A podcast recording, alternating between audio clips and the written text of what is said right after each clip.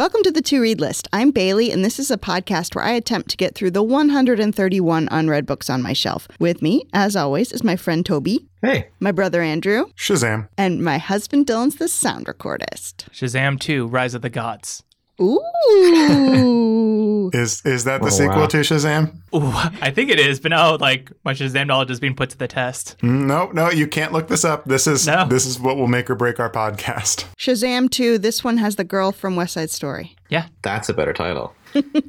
Hi everybody. It's good to good to pod with you today. Guys, I'm a bit thrown off because on the way out here, my daughter ran up to me and screamed at the shoes I was wearing and then pointed to another pair of shoes and said blue, blue, blue. And I had to change my shoes. Oh, you've been missing her all day today. She's been playing librarian. Tell me how she's been oh. doing it. She's literally been running over. My mom has been taking care of her today. Mm-hmm. And so she's just been running, grabbing books from the shelf. Not from the to read list, though. Yeah. But just tossing them onto a huge pile that's been in front of mom. And I think she wants her to read them all. But they vary from Alison Bechdel uh-huh. to The Play for Fleabag, My Years of Re- Rest and oh. Relaxation, uh-huh. a collection of Hellboy comics.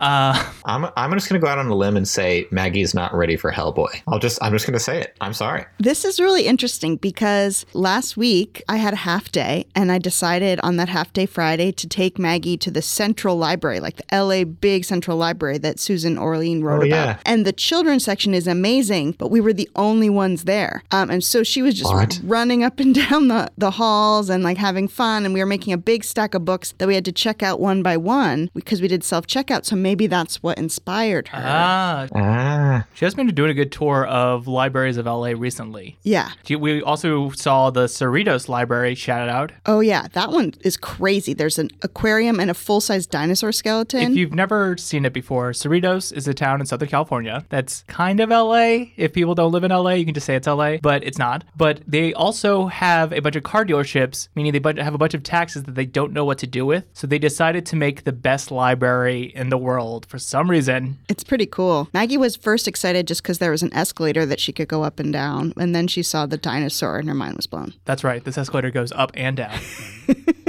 D- d- it seems a bit random, doesn't it? It's like, all right, this is gonna be the sweetest library ever," said the nine year old playing in the library, and there's gonna be a dinosaur. yeah, they have a dinosaur, There's they have a a, space exhibit, a lighthouse inside it. Wait, wait, I get the first two, but the lighthouse? Are kids like I want to be a paleontologist, an astronaut, or a lighthouse keeper? I, if I had to guess, I mm-hmm. think it's related to the aquarium because they have a fake pier that runs along the aquarium that you can sit on. Wow. It goes to this like little lighthouse that's open in the middle and you can sit and read books inside. So, like Bailey's Stream. Yeah, so if you're like a lonely little five year old that just wants to read books all day and not be disturbed, Like, well, our daughter's only two, but this other girl came up and tried to play with her and she just like kind of ignored her and sat down and started going through books. So, Amazing. Well, I'll, I'll have you know, you guys are bragging about, you know, LA libraries. The Arcata Public Library is, I don't know, maybe a thousand feet square, and it shares a parking lot with the police station. So there you go. Ooh. The Woodstock Library is very nice, but it's moving, so we'll have to see what the new one's like. Oh, um, speaking of landmarks and uh, and Los Angeles, I wanted to ask you guys a question. I recently read and enjoyed the White Hot book that I believe Bailey has already gotten a copy of, uh, Tomorrow and Tomorrow and Tomorrow by Gabrielle Zevin. Um, it had one of the, the most specific landmark drops that I personally know really well, and if you've lived in this neighborhood, you might know it too. There was a sign in the Silver Lake area of Los Angeles uh, for a foot clinic, and it was a spinning sign. And on one side of the sign, there was a foot that was really happy and healthy. And the other side of the sign, the, fo- the foot had like a black eye, and it was on crutches, and it was sad. And it was just this very distinctive sign. And when she dropped that in this book, I was like, oh my, I'm just transported right there. I've never known a reference that called to me that strongly. And I wanted to know have you guys ever had an experience like that reading? I will say that there are a lot of books set in Maine, and some of hmm. these people that are writing about Maine, I don't think have ever been to Maine. Stephen King has never been to Maine. No, well, Stephen King is writing about a certain type of Maine, a certain area of Maine, What we call the haunted part. the haunted part. So There was a book I read called Delirium by Lauren Oliver. It was like a YA dystopian one that she clearly had mm-hmm. been to Portland, Maine. Good job. She understood. She referenced like Congress Street and other areas where I was like, you've been there. But most of the time, it's people saying like trash, like instead of the Portland Press Herald, it's called like the Portland Bugle. And I'm like, get out of here. No, it's the Bangor Daily News. So I would say normally a lot of people write about Maine, but not a lot of people get it right. So. Mm. Seems like you had the opposite experience from what I described, but okay, thanks, Bailey. Well, I'm just I'm I'm I'm piggybacking by anti-piggybacking. Gotcha. Well, to piggyback the way you, Toby, intended, um, I had one recently that I'm that I'm uh, that's ki- that's killing me that I can't remember. But the one that I remember most strongly, actually, I think I mentioned on the podcast when it happened because it was in A Brief History of Seven Killings by Marlon James, and literally one of the characters lives in a numbered street address in Bed-Stuy, Brooklyn, which is next door to where Jillian lived for three years. Oh, literally yeah. to the to the number. And then in that same book, a whole bunch of action happens a block away from the first apartment I lived in in New York, like down again to the street, like name checked the cross streets. So that was my version of that, as you intended, Toby. Unlike Bailey. Thank you, thank you, Andrew, for following the prompt. You know, you know, I don't, I wouldn't think it would be Bailey who would go rogue off the prompt. It's just so strange to me. But to speak very specifically to the Happy Foot, Sad Foot sign, uh, that actually has popped up in a few other things too. That's popped up in um, You're the worst. You're the Worst, Under the Silver Lake, because it's a huge silver lake. You can also buy T-shirts with the Happy Foot, was- Sad Foot on it. But also, there was a whole thing that if you were driving through Silver Lake, it would determine if you had a good day or a bad day, depending if you saw the Happy Foot or the Sad Foot. That's in tomorrow and tomorrow and tomorrow. Oh, first of all, two things. Number one, when we do our orcs and elves, we should say Happy Feet, Sad Feet for this episode. Yes. Number two, the sad foot of it all is that the podiatrist moved his office and Yeah. they had to cover up the sign. R.I.P. Oh wait, have they not? Have they still not removed it? It's just covered with like a tarp. No, it's Because down. when I left LA, it was just covered with a tarp. Okay. It's down, and it's funny because he thought that a bunch of people would follow him. It's like, oh, they weren't coming here for the sign. They're coming here for great foot care. It's like, no, they're coming here for the No, sign. it's the sign. um, on that note, I've got some shame. I was wondering if we were just going to skirt past it or if it was going to come up. It's not crazy. It's actually something that I meant to say on the last episode that I forgot because it's birthday shame. It, um, I got three books from Dylan's brother Kenji that I forgot to mention on the podcast. Two of them are the first two parts of a graphic novel series that was based on a web comic called Lore Olympus. And okay, guys, this is 100% my jam. Picture, if you will, the story of Persephone and Hades, okay? Greek myth. We know it. We love it. We know it. We love it. Told in like modern times in graphic novel form with like fun, cutesy characters with lots of colorful images like that people cosplay. Yes, 100% Ooh. my jam, right? Um, and so I just breezed through the first two, which is another reason why I didn't mention it because I went through them so fast. So they're not even really shame. And I can't wait for the next one. So thank you, Kenji, for that. He also gave me a book called Gideon the Ninth. Oh, Bailey, that's so funny. I was thinking about how much I screwed up buying you uh, a book that you already had. Yeah. And I was like, I should have bought her Gideon the Ninth. What am I doing? I literally thought that earlier this week. I was like, I, I'm such an idiot. I should have bought her Gideon the Ninth. I don't know much about it besides that, like, pe- people like it and I believe it's fantasy. Toby, do I have to read Gideon 1 through the 8th first to get it? Oh, yeah. You need to know all the lore. No, this is the first one in a series. I believe she's written two. Tamsin Muir, I believe is her name. Mm-hmm, mm-hmm. I haven't read the second one yet, but Bailey, just, it's really simple. It's just the concept is there's like these necromancers, but they like live in space inside a giant asteroid. And there's like eight different kingdoms and they're all at a war with each other and they have to like send a delegation to another spaceship. That all makes sense, right? Is Gideon in the Ninth Kingdom? Uh, yes, they're in the Ninth Kingdom and it may or may not be a enemies to lovers thing. So, yeah, so that's my shame. That's not too bad. Does anybody else have any shame? I have no shame. No, I did buy the new Dungeons and Dragons Spelljammer set the day it came out so I can get the special new covers. Does that count as shame? No. Cool. It counts as cool. That counts as pride. I think that's good for you, Andrew. I think it's important in this time, you know, when everything's hard to like take joy in stuff, even if it's buying things that your husband doesn't approve of and is like, why are you going to all the Joannes and Michaels in Los Angeles? No. And it's just important. Okay, important. I feel like we've derailed from my thing and gone to yours, but that's fine. yeah.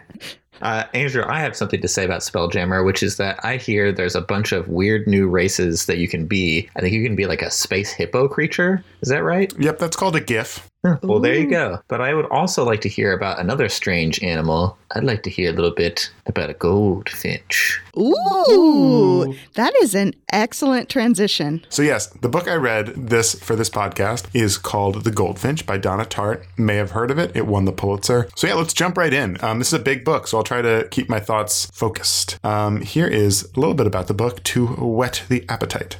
Donna Tartt's epic novel, The Goldfinch, follows Theo Decker, a boy cut adrift in a huge world after his mother's sudden death, as he tries to navigate a world full of roadblocks and holes dug by his actions and the, those of others, all while carrying with him a stolen painting charitably valued as priceless. It's a novel that touches on almost all aspects of being alive, loving, hurting those you love, hurting yourself, dying, healing, and ultimately begs the question not only of what determines our paths in the world, but why we bother to walk any path at all. That's beautifully put. I can jump in real quick and just say um, I'll be tagging along with this, Andrew. I read this mm, maybe nine years ago, but I, yeah, I have some distinct memories of it, but I'm really interested to hear what you thought. And um, any pagos that are dying to know, I also attempted to read this one, ran out of time because I've been spending too much time buying embroidery floss. Got to page 462 out of 771. So, you know, I'm pretty well into it. I'm excited to hear your whole thoughts on the whole book, Andrew. I won't go into spoilers, but I will give you a little more context for the plot after that log line if that's what you want. Yes, please. So, to put a little more context for those coming in blind on this, none of this is spoiler territory. It's either established on the back matter or in the first few paragraphs slash chapters. But Theo's mother dies in a in a tragic accident that I won't get into too much. Um, and during that accident, Theo also somehow acquires a painting that is incredibly, incredibly valuable. Like we're talking priceless value, important to art history as well as like Dutch culture. You know, typical things that happen to kids. So that's sort of your initial premise. And then the book follows Theo throughout his life as he, um, because his dad is also not in the picture to start, as he bounces around from temporary caregivers, grows up, gets very into certain illicit substances, which I'll let Donna Tartt talk to you about over and over again, and grows up. Ultimately, we do get sort of not a full picture of a life, but we get his childhood, and then there's a time jump, and we get the second half of the book, which is his early adulthood, and um, sort of following the repercussions from that single incident when placed against the people he runs into in his life. Mm-hmm, mm-hmm. That was an excellent summary. And so, just tiniest more detail because I want to get into orcs and elves, but uh, this happens. It starts in New York City. Andrew, and I'm sorry. Sorry. Happy feet, sad feet. Happy feet, Please. sad feet, please. Oh, I'm so sorry. Happy Feet, Sad Feet. I really want to get into Happy Feet, Sad Feet. But one final piece of context the book starts in New York City. It goes a lot of different places, but a lot of it is also like this boy who comes from sort of nothing, navigating high society New York. And, and that's another aspect of it. If that interests you, that's definitely part of it. All right, so more will come out, but let's go into the happy feet, sad feet. And let's start with the happy ones, the Elijah Woods, the happy feet. so this book is huge in scale, um, which is really cool. But what makes that something that becomes a happy foot, not just something to mark, is that it does this huge scale while remaining really rooted in the life of one person. And what I came to thinking of it was it's sort of epic in its specificity because it Yeah. like so many big crazy things happen and so many big things are explored but it's always through the lens of this one person and the like hyper specificity of his daily life and like we jump around in his life a lot and you're not getting a day by day breakdown of every day of his life obviously but you are sort of getting a day by day breakdown of a lot of his life and that's it was a really sort of interesting way of storytelling uh, a way of sort of blowing out a big picture of a huge world while like still giving you these everyday observations that were granular and sort of tasty Yeah, definitely. It, it starts out as almost like a bed to bed story. Like you get the whole life of Theo Decker. Yeah, for sure. And then it, it does that more or less throughout the book. And then as you get to a little older, it, it jumps around a little more. Um, but still, it is ultimately like incredibly specific, but incredibly grand at the same time. Moving on to sort of another one, but sort of related. A lot of the pull quotes and the like praise that we've seen of, of the of the book calls it sort of Dickensian. And I definitely feel that in that scale that we talked about, um, but especially in the richness of each of the characters that you run into, especially like the minor ones or the ones that aren't the main characters. Like everyone is fleshed out with more detail than I think most authors would give people or even need to give people, but it's sort of a treat that it's there, if that makes sense. Like characters Yeah. that don't get a lot of page time, you still like learn a lot about them and you learn what they look like on a day to day and you learn what their interests are and, and whatnot. And like even down to like physical descriptions, Tartt is really generous with that. Nice. Yeah, I, I, I remember a big pro for me of this book being kind of what you're talking about, like the granularity of everything. I remember reading it and being and thinking like you know those like hyper realistic art pieces that people do, where it's like you know a drawing of someone's face and you can see like the little tiny hairs coming out of their face. You know what I mean? Mm. The, the whole book to me read like that. Like everything was kind of crystalline and really intense. And yeah, it's sort of like a, a 4K book or like an 8K yes, book. There we go. What a much better and more succinct way of saying what I what I tried to say. Both of those things are really cool. Like this hyperspecificity, the huge scale, um, and that's based on a bedrock of really fantastic writing. So you like know from the beginning you're in the hands of an absolute pro. I haven't read any of Tartt's other work. She's only this is only her third novel. I think she only has three novels. Yep. The yep, uh, yep. Little Friend and Secret Life. The Secret History. The Secret History. Secret History. Secret Life of Bees. yeah, that's her.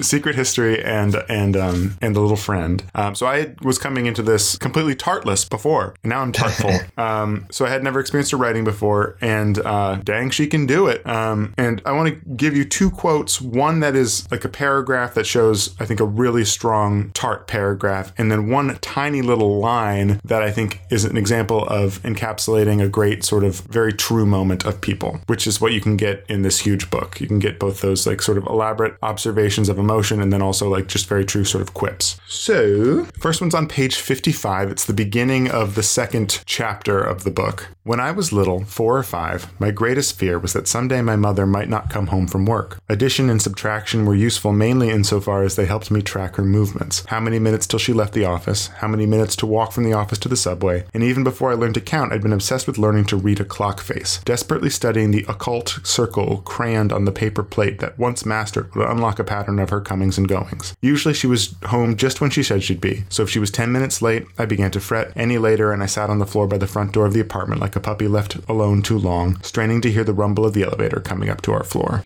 Yeah, I like that Oh, quote. man. I remember that quote from the book. Because I don't know, I feel like mo- a lot of kids would would relate to that emotion, and then I feel like she just crystallized it very well. hmm Even the specificity of the paper plate. It's like, yeah, you're right, Donna. Tardy. And then on a different note, and this is far later in the book, and I, I won't give too much context for what's happening because that might be a slight spoiler, but this is on page 442. But suffice it to say, Theo has run into someone from his past who wants him to to meet up again with him after sort of chance running into him on the street. Um, and he says, Come see Mother, he said. I know she really wants to see you. Now, I said, when I realized he meant just that instant. Oh, do please come, if not now, later. Don't promise just like we all do on the street. It would mean so much to her. And I really liked that sentence, and it stuck out to me because who among us hasn't just seen somebody on the street and said, Oh my gosh, we should get coffee sometime? We're definitely going to do that, and never seen that person again. And I thought that Oh, was yeah. just a nice crystallization of that. I do that all the time. It's almost the worst when they actually call you on it and you're like, oh, I thought we agreed we weren't really going to do it. I thought there was a social contract that we didn't have to do anything about this. Guys, you just have to be like me. Just move move to the middle of nowhere where you don't know anybody. It never happens to you.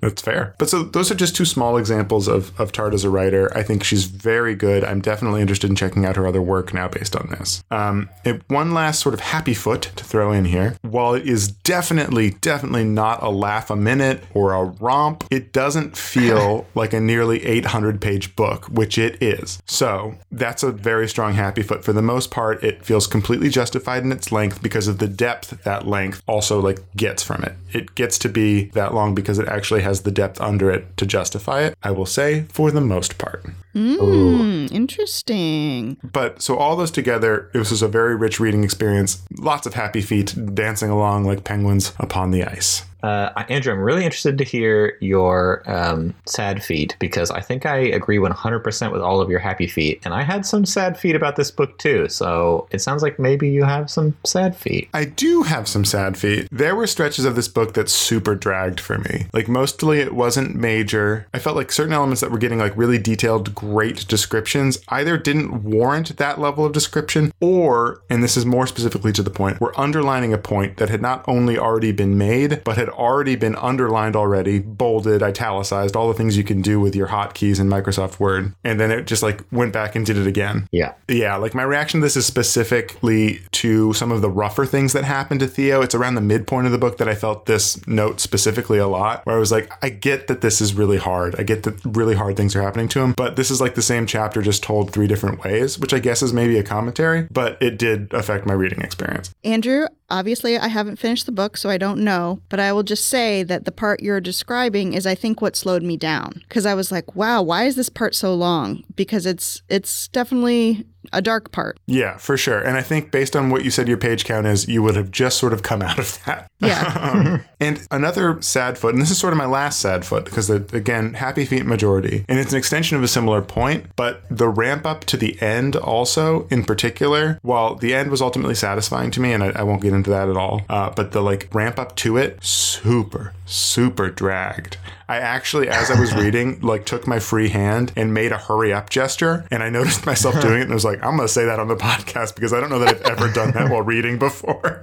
Well, physically reading Oh, the man. book, you were like, I was physically reading the book, and I took my other hand and like did the hurry up gesture. Well, that's actually funny because uh, I, I think I had the exact same sentiment. And objectively, it's going to be really hard not to do spoilers here, but objectively, uh, the events toward the end of the book are more thrilling or like should be more thrilling based on like what she's trying to do. But yeah, it still drags, and you're like, okay. Yeah, and I think that's part of it because she gives you a, a- like a, a taste of sort of thriller for a minute, and then goes Yeah. back to what she's been doing, and I think that's probably why it, it feels that stark. Um, I don't know if I'm now excited or worried about the end of this book based on no, that. no, how far you've gone, you've got to power through, and I think you'll be satisfied with where you end up. But just know that there might be a section where you end up doing a hurry up gesture. Please don't 100 Years of Solitude this one, Bailey. Oh no, I won't. Yeah. Yeah. And again, like it's an 800 page book. So that I felt like it clipped along this way is already like a huge point in its, and it's an 800 page book that's written to be like thought provoking and like dense. It's not, I don't want to, this isn't me trying to like disparage, you know, Harry Potter or like sort of more candy books that also have that high page count. But like this is a dense literary novel that also somehow clips along with a huge page count. So it's mostly a happy foot, but it, it makes the parts that drag stick out that much more. Yep. And so ultimately, what I came to was four stars. And I was conflicted about it because it's an impressive book, like wonderful, even, but I don't know that I can see reading it again. I do think back to when things either felt gratuitous to me or they started to drag. And I just, I can't give it that full, full five stars. Cause even when I, even when I say I'm going to read a book again, sometimes I'm lying for the most part of the time. Like for the most of the, of the part, it's like a, it's a generous lie that I like, it's, it's, um, wishful thinking. And I tell myself I might hold on to this because I'll read it again. This one, I like, I don't know. I'm really glad I read it, but I, I don't think I would, I would read it again. Yeah. But yeah, Andrew, I'd come down exactly the same as you. Four stars, an incredible book. But yeah, there are low points, and I can't say it's like a five star book. Andrew, I think you should you should really read The Secret History. Yeah, that, I have read that one, and that one is better and really good. Yeah, that one it, it has a lot of the happy feet you described and it's set, you know, it's murder in like a Latin club at a exclusive college. So I mean, who doesn't like that? Mm, as someone who committed several murders in his Latin club and exclusive college, I think it might be too close to home. I'm just kidding, guys. I was not in a Latin club. Uh, all right. Well, that's an excellent review, Andrew. I think a lot of people will agree with you. Um, and Toby, do you have any facts on our favorite tart, Miss Donna Tartt? Oh boy. Do you have any tart, sweet tarts? Uh, yeah, um, I do. Um, some of these facts are from good old Wikipedia, and some of them are from Bookstr. That's B O O K S T R dot com from an article entitled "I Heart Donna Tartt." And they're kind of mixed in with each other. So that's why I gave you both of those at the same time. Donna Louise Tartt, great middle name, uh, was born December 23rd, 1963. Um, her three novels are The Secret History, The Little Friend, and The Goldfinch, which we've mentioned. She won the W.H. Smith Literary Award for The Little Friend in 2003 and the Pulitzer Prize for Fiction for The Goldfinch in 2014. She was born uh, as the elder of two daughters in Greenwood, Mississippi, in the Mississippi Delta, and she was raised in the nearby town of Grenada. Um, her dad was a rockabilly musician um, who turned into a kind of a service station owner and also a local politician. Sounds like a kind of a character. Um, and her mother was a secretary. Um, and both of her parents were really avid readers to the point where it says here that her mother would read while driving. Oh, God. So I've done I've done that. you've done that? Wait, wait, wait. Okay, cut that from the podcast because you could be arrested. Uh, hypothetically, um, allegedly, let's just say that there's a lot of traffic in LA, and sometimes you're just sitting at a, um, stoplight Oh. for a while, and this is before smartphones. Hypothetically, Okay, I've seen La allegedly. La Land. I understand that things happen during stop traffic. So uh, it, she started writing early. Uh, in 1968, at the age of five, she wrote her first poem. Cute. And in 1976, when she was 13, she published for the first time when a sonnet she wrote was included in the Mississippi Review. In high school, she was a uh, freshman cheerleader for the basketball team and worked in the library, in the public library. Uh, and there's a really uh, interesting story about her going to cheerleading camp, which took place in a sorority house in the area. Um, there was a uh, there's this thing called the Sunshine Box, uh, which is like you're supposed to put you know lovely notes in there. You know, um, it says here like epigrams dear to their hopeful hearts, apothegms of uplift. That's a crazy word. Uh, treasured most about life and lemons and lemonade. Uh, and she would put stuff in there uh, by Nietzsche and Sartre. Uh, some classic quotes like "God is dead and we have killed him," and "Hell is other people." Um, so imagine like you know a commentary box, um, you know where everyone's anonymous, and they kept accusing her, and she never uh, confessed. That's awesome and something I would have done. I picture Wednesday Addams on the cheerleading squad, but Oh, also, yeah. Andrew, you should probably mention your your softball shenanigans. Yeah, well, so I play on a softball team and we get walk up music, and I enjoy the Yes. people that I'm playing against to feel emotional that I'm coming up versus pumping myself up because I'm confident in my own abilities. So I enjoy rocking Needle in the Hay by Elliott Smith, Mad World. Uh, recently, I've thrown in some Phoebe Bridgers to just really bring the emotion up in the pitcher so that they're distracted and sad that I'm here. Didn't you have I hurt myself today? Oh, yeah, no, Hurt, Hurt originally by Nine Inch Nails, covered by Johnny Cash, is on the regular rotation. Oh, love it. It's hard to do that underhand pitch when you're crying your eyes out. Exactly. Um, so in 1981, she enrolled in the uh, University of Mississippi. Her writing immediately caught the attention of Willie Morris when she was a freshman. Uh, he hunted her down in the Holiday Inn bar one evening, and he said to her, "quote My name is Willie Morris, and I think you're a genius." So, um, so this guy Morris basically recommended her, kind of bumped her up the ranks, and got her at the age of 18 into this kind of graduate course on the short story. Um, and she's just immediately a star. She's like taking over the class, and everyone thinks she's amazing. Um, she published her first novel, The Secret History, in 1992, um, and it was a huge, huge hit. Uh, Vanity Fair called Tartt a precocious literary genius. She was only 29 years old. Um, and then in 2002, her novel The Little Friend was first published in Dutch, uh, since her books sold more per capita in the Netherlands than anywhere else. Huh. Well, you did skip over her college years, Toby. Did you research that at all? Uh, no. Do you know anything that I don't? Well, Oh, I, yeah. I know that she went to Bennington College, which is very small, very like what would you say, hippie? I don't know how, how free spirited, There's not a lot of requirements. including clothing. But she went Oh, what? Is this a thing? Yeah. Oh, yeah. And she went there at the same time as Bret Easton Ellis and Jonathan Lethem, and they were all like superstar writers, um, and then went on to have these amazing careers. Um, and there's there's an article I don't know if it was in the Atlantic or something that's that's about their whole crew. Yeah. So yeah, so people think that that's what inspired the Secret History because it was also about like elite people at this college. Hmm. Out of that, those list of writers, which one would probably have committed murder? Jonathan Lethem or Bret Easton Ellis? Hmm, that's a head scratcher. so, in 2013, The Goldfinch uh, stirred reviewers as to whether it was a literary novel or not. Basically, because it sold so well, people said, nah, it's just a popular novel. It was also, as we had mentioned, turned into the movie The Goldfinch, which was reportedly, uh, Tartt was paid $3 million for the movie rights, but the movie was a big old stinker. Um, I don't think any of us have seen it, and it is a noted failure. but the trailer is dope. Um, and it, uh, she's known for spending 10 years approximately on each novel. So the next one might be rolling around sometime soon. Yeah, we do due for a tart? She's also known uh, as being a very stylish person. Um, she has a very kind of a trademark severe dark bob. She wears very snappy suits and cravats. Uh, she's very much kind of like if you were to draw like a cartoon of a very cool, very intense author, uh, you could draw her. Um, she uh, people have called her uh, reclusive, and I think maybe you know gauging by some of the other authors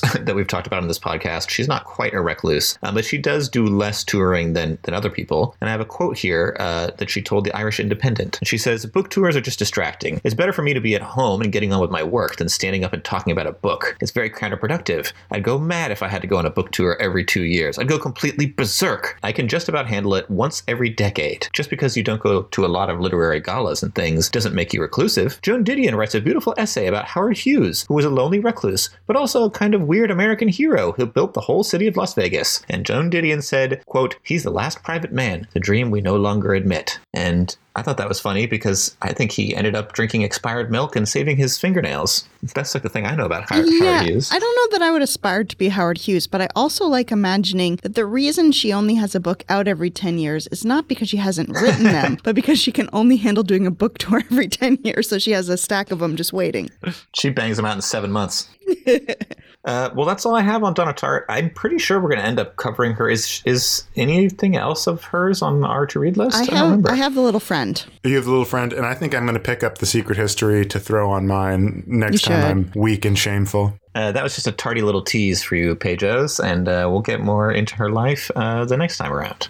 Ooh, nice. Sounds good. Thanks, Toby. Thanks, Toby. Yeah, you're welcome. Excellent. So that was The Goldfinch by Donna Tartt. Four feet. Four happy feet. Four stars. Oh, wait. Oh, my book's on fire. Bailey, Oh, no. Bailey, what Oh, can no. you tell me about a book that's on fire? I can tell you, it's a pleasure to burn. We can tell you that it's at least 451 degrees. I read Fahrenheit 451 this week by Ray Bradbury. Fire, fire, fire. Whoa. burn, baby, burn. Uh, have you guys all read this one? Uh, yeah. I have not. This one is often taught in high school, and I can see why. If I were to teach again, I probably would teach it. As uh, critics said about My Sister the Serial Killer, it's a nice little hand grenade of a book. It's only 150 pages, but it hits all the right notes, and there's a lot to discuss about it. That's my quick review.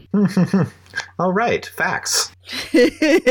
so Fahrenheit 451, for those of you who haven't read it, um, it is a sci-fi novel. Um, it is set in a dystopian world where basically books are outlawed. So What about podcasts about books? Ooh, hard to say. Good question. Um, so our lead character, Guy Montag, works as a fireman, but instead of putting out fires, he starts fires. Specifically, when people find books um, or libraries, and so they show up. You know, people ring the alarm, and they show up, and are like, "No, don't take my books," and then they burn down the books and the whole house, and that's what they do because books are not allowed. I just had a vision of kind of the you know the alternate universe version of us, where it's like the two burn list, and we're ah. like, oh, I've always wanted to burn a copy of the Iliad, but you know you never have the time. In this case, shame would actually get you killed. Yeah, it's like in, instead of "Will I keep it on my shelf?" it's "Will I keep it on my shelf or will I burn it in fire?" and the answer is always, I will burn it with fire. And I alluded to this at first, but the first line is very memorable, which is "It was a pleasure to burn." Gets you right in there, right from the mm-hmm. beginning. Thanks, Ray Bradbury. All right, so that's our setting. What's the inciting incident? Guy Montag meets a lady. Ooh.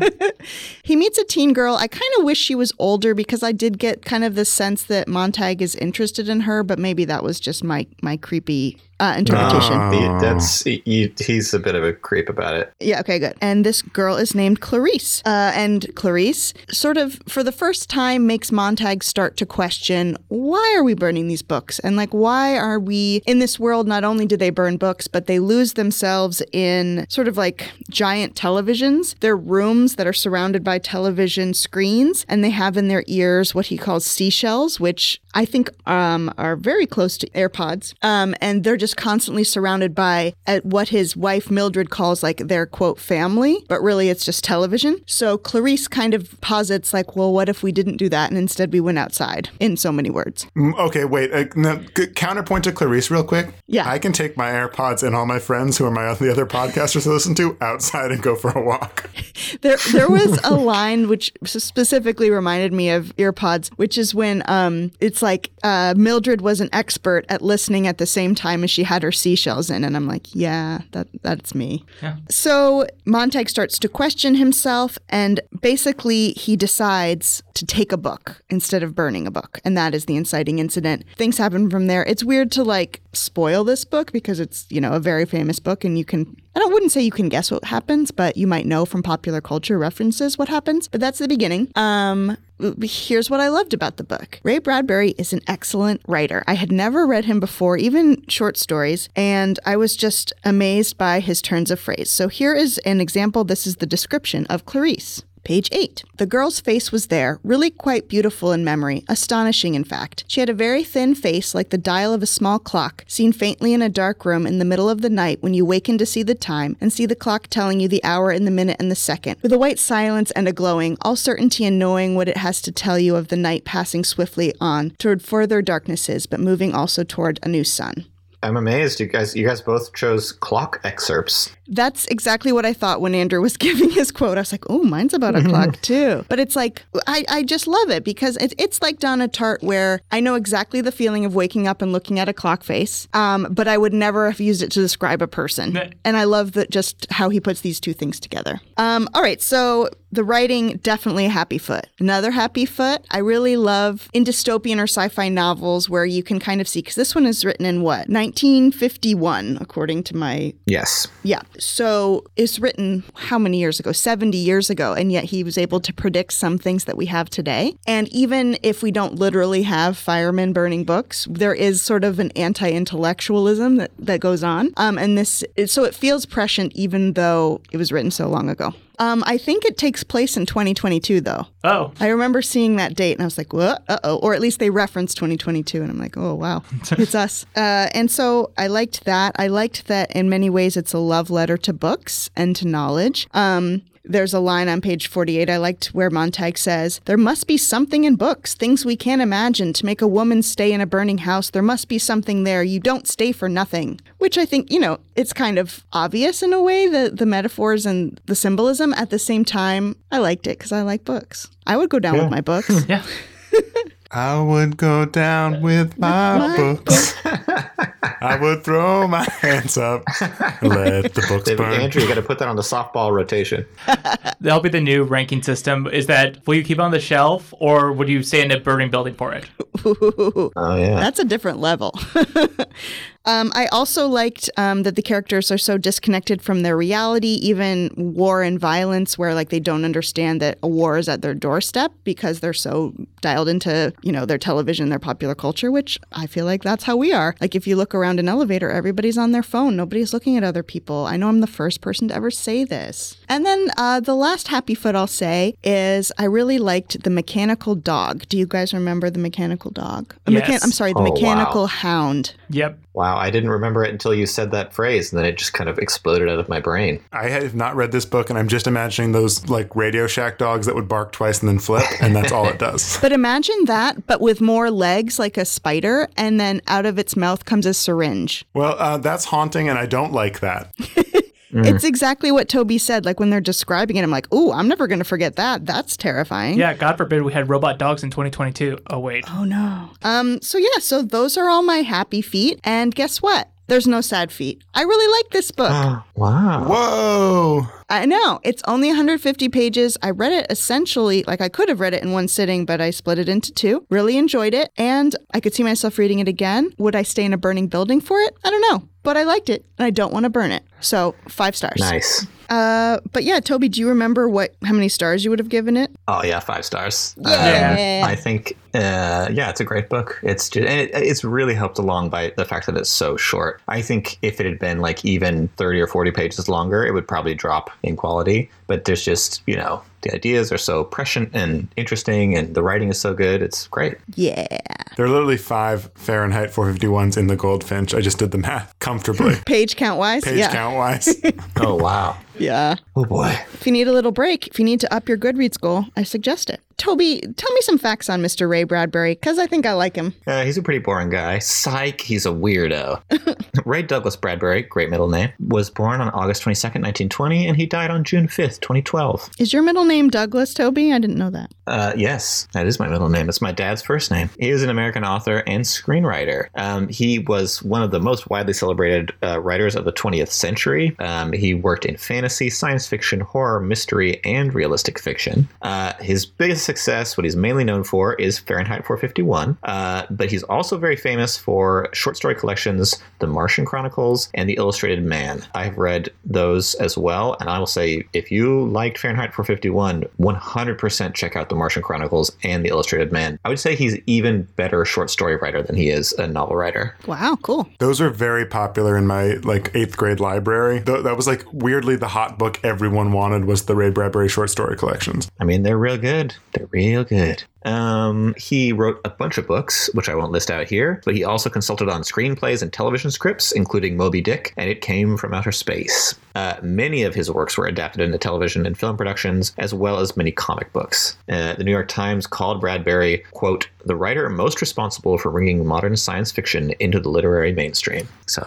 big ups, Bradbury. Um, so Bradbury's family uh, bounced around the Midwest when he was growing up, but eventually they settled in Los Angeles in 1934 when Bradbury was 14 years old, um, and he would stick mostly around Los Angeles for the rest of his life. Um, the family arrived in LA with only $40 to their name, which is the equivalent of $810 in 2021, which paid for rent and food until his father finally found a job making wire at a cable company for $14 a week, um, and then they were able to stay in Hollywood. So that would be equivalent of $284 a week in 2021. So pretty tight. Bradbury attended Los Angeles High School and he was active in the drama club. Uh, he often roller skated around Hollywood searching for celebrities. Cool. Uh, so there's some there's a lot of kind of lore surrounding Fahrenheit 451, but the big story that everyone kind of knows about it is that it was written in UCLA's Powell Library in a study room that had typewriters for rent he wrote the original draft, which was called The Fireman, not as good a title, uh, which was 25,000 words long. Uh, it was later published at around 50,000 words under Fahrenheit 451, and it cost him a total of $9.80. He had to keep feeding nickels into the typewriter to pay so he could use it to type the book. It's almost a week's wages. Fun fact in my day job, we do a lot of videos for UCLA, and they still have that typewriter, but they don't show it to anybody. Why? They said, like, oh, we also have Ray Bradbury's typewriter. Can we see it?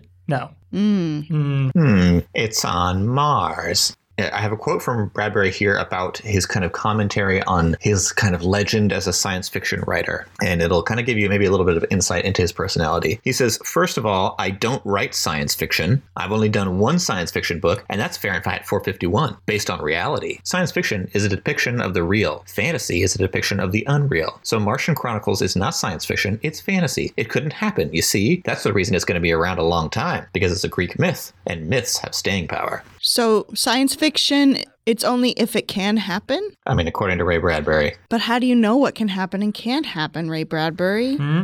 Uh, he was a very uh, decisive gentleman. Um, I think in that quote, you kind of get a little bit of a hint of curmudgeonness. you get a little bit of a hint of kind of ego, and he had a lot of that. You know, he's a genius, but yeah, kind of an intense dude. So I have another, I have another quote here. Um, Ray Bradbury eventually became, I think, luddite is too strong of a term, but he, you know, his kind of fears about where technology could take us are, are very clear in Fahrenheit 451. But this is a quote of his about kind of the way the world was changing. He says, in writing the short novel Fahrenheit 451, I thought I was describing a world that might evolve in four or five decades. But only a few weeks ago, in Beverly Hills, one night, a husband and wife passed me walking their dog. I stood staring after them, absolutely stunned. The woman held in one hand a small cigarette package sized radio, its antenna quivering. From this sprang tiny copper wires, which ended in a dainty cone plugged into her right ear. There she was, oblivious to man and dog, listening to far winds and whispers and soap opera cries, sleepwalking, helped up and down curbs by a husband who might just as well not have been there. This was not fiction. It's called a Walkman, Ray Bradbury. Like, come on. Yeah, it was a, a bit dramatic um, about modern technology. So his writing, his writing career, his life, uh, he says, was sparked by an encounter when he was a very young boy with a carnival magician, Mr. Electrico, in 1932. Uh, he watched a performance, and at the end of it, Mr. Electrico reached out to the 12-year-old Bradbury, touched him with his energy-charged sword, and commanded, "Live forever." And Bradbury said later, I decided that was the greatest idea that I'd ever heard. I started writing every day. I never stopped. I'm sorry, he didn't say write forever. no, no. Ray Bradbury decides what that means. Uh, well, I only have one final fact for you here, and it's a very fun fact, which is Bradbury's short story "The Rocket Man" from the Illustrated Man inspired the hit song of the same name. Uh, lyricist Bernie Taupin said he was so enthralled by the way the story portrayed the work of the astronauts as an everyday job that he quote took the idea and ran with it. His songwriting partner Elton John, heard of him, apparently loved the lyrics, and the tune came quickly. Quote: It was a pretty easy song to write the melody to. He said, "It's a song about space, so it's quite a spacious song." Rocket Man. Yeah, so that's that's what I got on Ray Bradbury. That's great. I love it. And I did keep singing that Rachel Bloom song in my head as I read the book. You know, if you know, you know. Otherwise, why don't you Google it on your own? Not safe for work. That is Fahrenheit 451 by Ray Bradbury. Five stars. Nice. Andrew, do you have any fun games for us? I do. Well, I only have one fun game. Is that okay? Fine. Okay. Okay. Do you have 451 games for us? Ooh, that would be fun, but take forever. So the game this week, only one of them, is called "Whoops, the art is broken." Uh, the uh, the the inspiration here is art theft, missing art, and also destruction of art, which is sort of a synergy between the two books. And so the way this game is going to work um, is I'm going to give you the name of a piece of art that is either destroyed or missing, along with the date it was either destroyed or lost. So you'll get the the title of the work, the artist, um, and then uh, the date that this painting or statue or whatever either was destroyed or was removed. And I want you to say what you think happened to it. Ooh.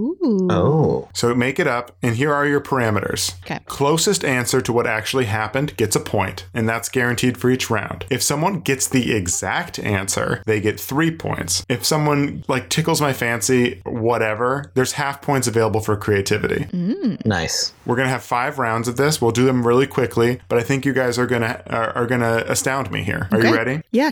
First one, little artist, you may have heard of him, called Leonardo da Vinci. He had a model called Leonardo's horse, which was created around 1482. It was either destroyed or stolen in 1499. What do you think happened? Yeah, I'm, I'm going to say uh, somebody tried to ride it and it broke. All right, I love the answer. I love the answer. Bailey. I'm going to say that Leonardo's friend, um, Michelangelo, who was a party dude, came in and accidentally knocked it over and it shattered. Did he have a slice of pizza in his hand? Yeah. Yeah. I'd also like to add, Andrew, if, if in case this is like, you know, exactly what happened, the person who broke it said, yeehaw, and then it broke. Even though the phrase yeehaw wouldn't be around for like another 300, 400 years. Yeah, but Michelangelo said cowabunga, so. Okay, got it. Now, it may surprise you to realize that neither of these is actually what happened. However, these are both oh. both great answers. So, what I'm going to do is award the point to Bailey Yes.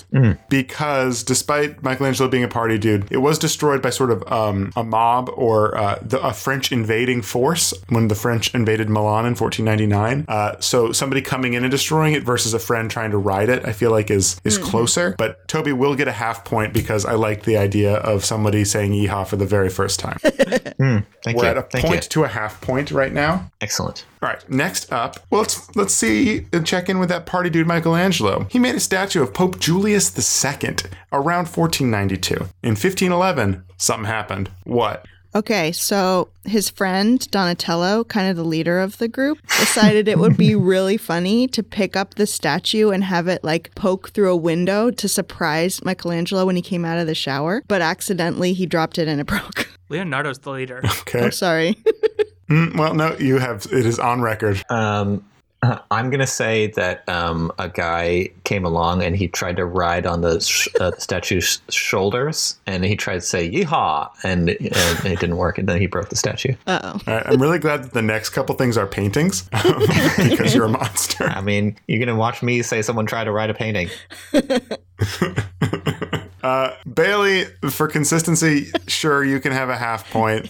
Toby, you technically do get a point because it was a mob. The people of Bologna rose up and destroyed Yes. it. So I'm guessing Pope Julius II had did something wrong. I didn't do the research on that part. So we're tied at one and a half points each. Congratulations. Excellent. Yay. Moving right along, Raphael had a painting called The Portrait of a Young Man that he created in either 14. I hate that this is Raphael because I know where you're going. Uh, he painted between 1513 and 1514. In 1939, something happened to it.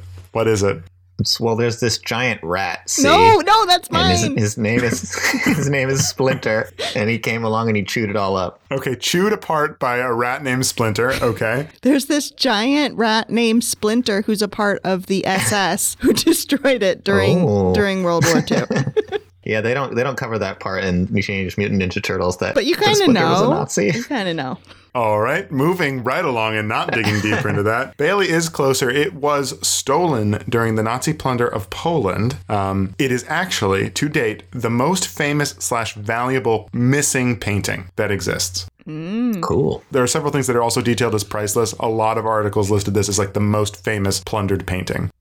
So Bailey, you get a point because you stole Bailey's bit. You do not get a half point for this, Toby. Oh, I thought it was I thought that was extra funny. but you are still very close to her. It's two and a half points to one and a half points right now. Got it. Got it. All right, two more left. I'm. I really think we're going to get to some. We're really going to test Bailey's knowledge of Teenage Mutant Ninja Turtles, or we're going to get some creative answers here. Guido Reni created a work of art called Bacchus and Ariadne. Uh, it's a sculpture. Um, I don't have the exact date of the creation of it, but it was destroyed by 1799, and it was created uh, about 100 years before that, if not slightly longer. Okay, I have a I have a serious theory. Um, I think it, it it was fed into a machine that cut it up into long strips. The name of that machine is a shredder. They don't have machines in 17. Uh, Bailey, Okay. Um. What's the name of the girl? April O'Neil. Okay. So No, you she shouldn't get a point for this. She doesn't know the name of April O'Neil. okay. Never mind. There's only one other character I know from this, and if you, it's probably going to come up in the next one. All right, Bacchus and Ariadne. Okay, so Bacchus, this girl named April O'Neil came in and covered the painting with wine, you know, the god of wine, and then spiders, which is like Ariadne, and that's how it was destroyed. Thank you. All right, I don't want to give anybody any points for this because neither of you are correct. I think technically Bailey is closer, and I did say that there was always a point up for uh, up for grabs. Though actually, I know. Here's what we're going to do for this. There is a point up for grabs. You are both equally incorrect, so we're going to give you each a half point on this. Yes. What actually happened is it was inherited by a widow who didn't like that it had female nudity in it, so she destroyed all the nude bits Oh wow. and to the point where it doesn't exist anymore. And I guess you guys both sort of touched on that, not at all. So, do we even want to do this, or are you guys gonna? Do you guys know any more characters from, from Teenage Mutant Ninja Turtles? I guess we'll find out. I won't. I won't do Teenage Mutant Ninja Turtles one in the next one. All right, final one. This is a work by Vittore Carpaccio. Uh, it has a longer title than this, but we're going to call it Virgin and Child. It was created in the 1500s, and it was destroyed in about the 1700s. There's not an exact date that I could find on this, but it was destroyed well after the creation of the art. So not like immediately around Carpaccio's date. This is a painting or a sculpture or what? Um, I think it was on the wall of a building, and somebody, I won't say who, threw nunchucks at it. I'm gonna guess that it was um, a, a statue, um, and it um, a, a monster who was just a brain in a floating jar in the middle of the sky. His name was Krang. He jumped on it and tried to ride it like a horse, and he broke the statue. What, did he say anything during that? Yeah, he said yeehaw. Thank you, Andrew. He said yeehaw. I forgot about Krang, to be fair. I thought you were going to bring up Casey Jones. okay, okay, okay. So, what actually happened is it was bought by the British National uh, Gallery. Oh, it's an altarpiece, so it was a painting. Um, it was bought by the National Gallery in London, and then the ship sank across the English Channel and it sunk to the bottom and it's gone forever. Like a brain in a in a jar. Mm-hmm. So, who is closest here? Bailey's was just sort of lazy. Toby, you get the point because you at least talked about it being destroyed. And also, so that there is a winner, Toby, it pains me to say, I'm also going to give you a half point credit for creativity by surprising me with Krang. So you win three and a half Yes. points to three. Well done. You have won this Krang, game. Krang, Whoops, the art is broken. Yes. Good job, Toby. Big ups. Good job. Oh, thank you, Andrew. That was a great game. I'm sorry. I, I create these worlds for you to play in, and I can't control how you play. And this was a beautiful way to do it. ah, I really want pizza now. Michelangelo. Great game. Loved it. Now's the time where we let Dylan out from his sewer where he lives as a giant rat.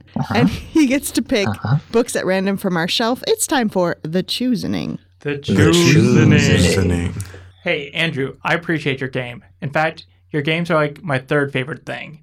Uh, I guess the choosing is my second favorite thing, but my favorite thing is number 22 My favorite thing is Monsters by Emil Ferris. Yeah. Finally, I've finally. been, uh, this is Nice. Pages. This is a book that I've been really excited to read, and specifically have put off reading because I knew it, we could do it on the podcast. And finally, I get get to read it. I'm very excited. Thank you, Dylan, for pulling this book. And just so people know, it's an awesome graphic novel. That's all we'll say. No other spoilers, but it's really good. And maybe part two will come out and surprise us, just like Donna Tartt. You never Yeah. know. Um, Dylan, what about me? Billy, who are you talking to? Talking to you, my husband. Billy, you've never been married. What? I've been made up this whole time. I'm it's kind of similar to number 36, Imaginary Friend by Stephen Chbosky. Ooh. Totally um didn't throw me off with that introduction at all didn't question my whole life. um okay, I'm excited. This is a horror book that came out a few years ago. Um the author is best known for Perks of Being a Wallflower, which I liked. So I don't know. I like horror books, so I'm all for it. Cool. All right, well that means in 2 weeks on the podcast I'll be reading Imaginary Friend by Stephen Chbosky and Toby's reading Consider Phlebas by Iain M. Banks.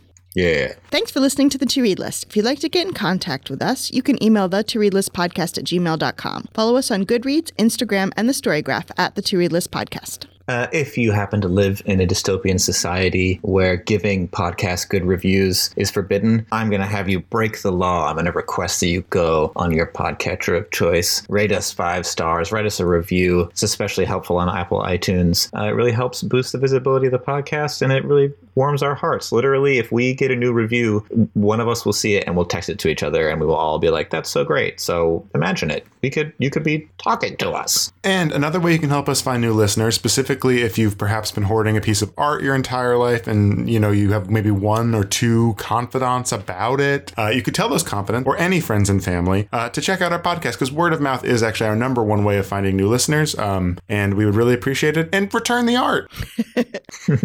Thanks to Toby and Andrew for co hosting the podcast with me, to Dylan for sound recording, and to Miss Jillian Beth Turkey for composing our intro song. See you in two weeks. Happy reading. Books, books, books.